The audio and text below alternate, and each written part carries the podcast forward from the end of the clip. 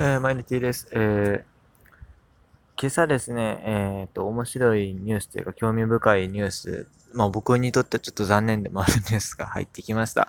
えー、先日ですね、まあこのネットラジオでも、えー、お伝えした通りですね、えっ、とまあ、ラミゴモンキーズ、台湾中華食房っていう、まあ CPBL って言われる台湾プロ野球のですね、ラミゴモンキーズというチームが、まあ、タイヤ、えー、楽天によって買収されるっていうね、えー、話をしたと思うんですけども、えー、新しいチーム名についての報道が出ました。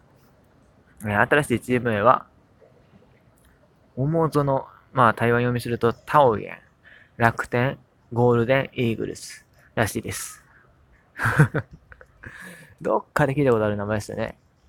えー、あの、もう、あれですよ、日本のね、えー、楽天そのままっすよ。日本の方は正式、まあ皆さんも楽天イーグルス、楽天イーグルスとしか言わないですけれども、えー、正式名称は東北楽天ゴールデンイーグルスなわけでして、まあその東北の部分、地名の部分だけをですね、変えたっていう感じですね。ということはですよ、おそらく、おそらくですが、まあユニフォームとかも、ほぼほぼ今の東北楽天と同じようなものになるのかなという気がしますね。あと、マスコットキャラクターとかもそうなのかなっていう気がします。えー、今のランディングモンキーズのカラーが、えー、青。な、青とか黄色とか、まあいろんな色使ってますけど、まあメインは青と言っていいでしょう。で、えー、えー、キャラクターお猿ですよね。もちろんモンキーズなんで。うん、それがですね、あの、クリムゾンレッドでワシのキャラクターになるんですか。おそらくまあクラッチ君がそのまま入ってくるんですかね。わかんないですけど。うーん。どうですかね。ちょっと僕は残念なんですね。あの、まあ、今も、今のラミゴのなんだろう、カラフルな感じが結構好きやったんですよ。なんか、いかにも台湾っぽい感じの雰囲気を出してて、そういうところがすごく好きやったんですけれども、ちょっと、なんだろう、うん、日本感入ってくるっていうかね、まあ楽天なんで、まあおそらくほぼ、東北楽天そのままになるんで、まあ、日本のファンからすると面白みはないですね。現地の人はどう思うかは別ですけど。はい。でですね、あと、個人的にもう一個、だから、その、マスコットですね。今のね、あの、ラミゴのね、お猿さんのキャラクターがいるんですけど、めちゃめちゃ可愛いんですよ。めちゃめちゃ可愛いんですよ、マジで。水色の猿なんですけど、あの、今年の春ですね、えっ、とまあ、ズゾマリンで千葉ロッテとラミゴが交流試合した時に、まあラミゴさんの方もグッズがちょっと出てて、で、その時に僕、あの、ラミゴさんのね、えっ、ー、と、そのお猿さんの、えー、カチューシャですね、あの、よくあれじゃないですか、ミミッキーマウスとかさ、東京ディズニーランドとか売ってるやつ、ようなやつの、あれのラミゴバージョンをですね、買ったんですよ。で、買ってあれを、まあ、いつか現地でつけたいなと思ってたんですよ。これつけられへんぞと。色まで買ってもたらもう使いづらい、使いづらいね。うーん。結構、残念ですね。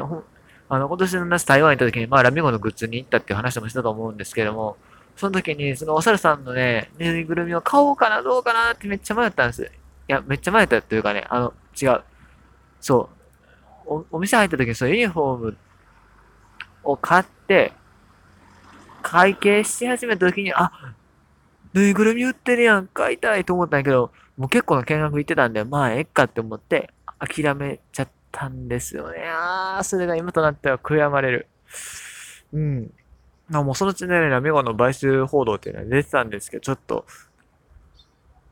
やっぱその、その時にそこまで頭回ってなかったというかね、うん。キャラクターも変わるかっていうか、ましてや楽天になると思ってなかったですし。うん。ちょっとそこは残念ですね。はい。まあ、どうなるかわかんないですけど、もしかしたら、もしかしたら、あの、お猿さんのキャラクターが、あの、色だけクリムゾンレッドになって、あの、そのまま使われるって可能性もゼロではないけど、まあ、限りなくゼロに近いでしょう。もう楽天のね、やり方を考えると、おそらく、まあ、クラッチ君、あるいはもう、クラッチ君のその台湾バージョンの兄弟みたいなね、兄弟っていうか、なんだよ、まあ、友達かなんか知らないですけど、そういうのを作ってやってくるんです。で、あのユニフォームもほぼほぼ流用ですよ。楽天の。もう楽天のやり方なんでね。そそれが楽天のやり方でも自分たちのやり方をもうあちこちにそのまま持っていくのが楽天のやり方。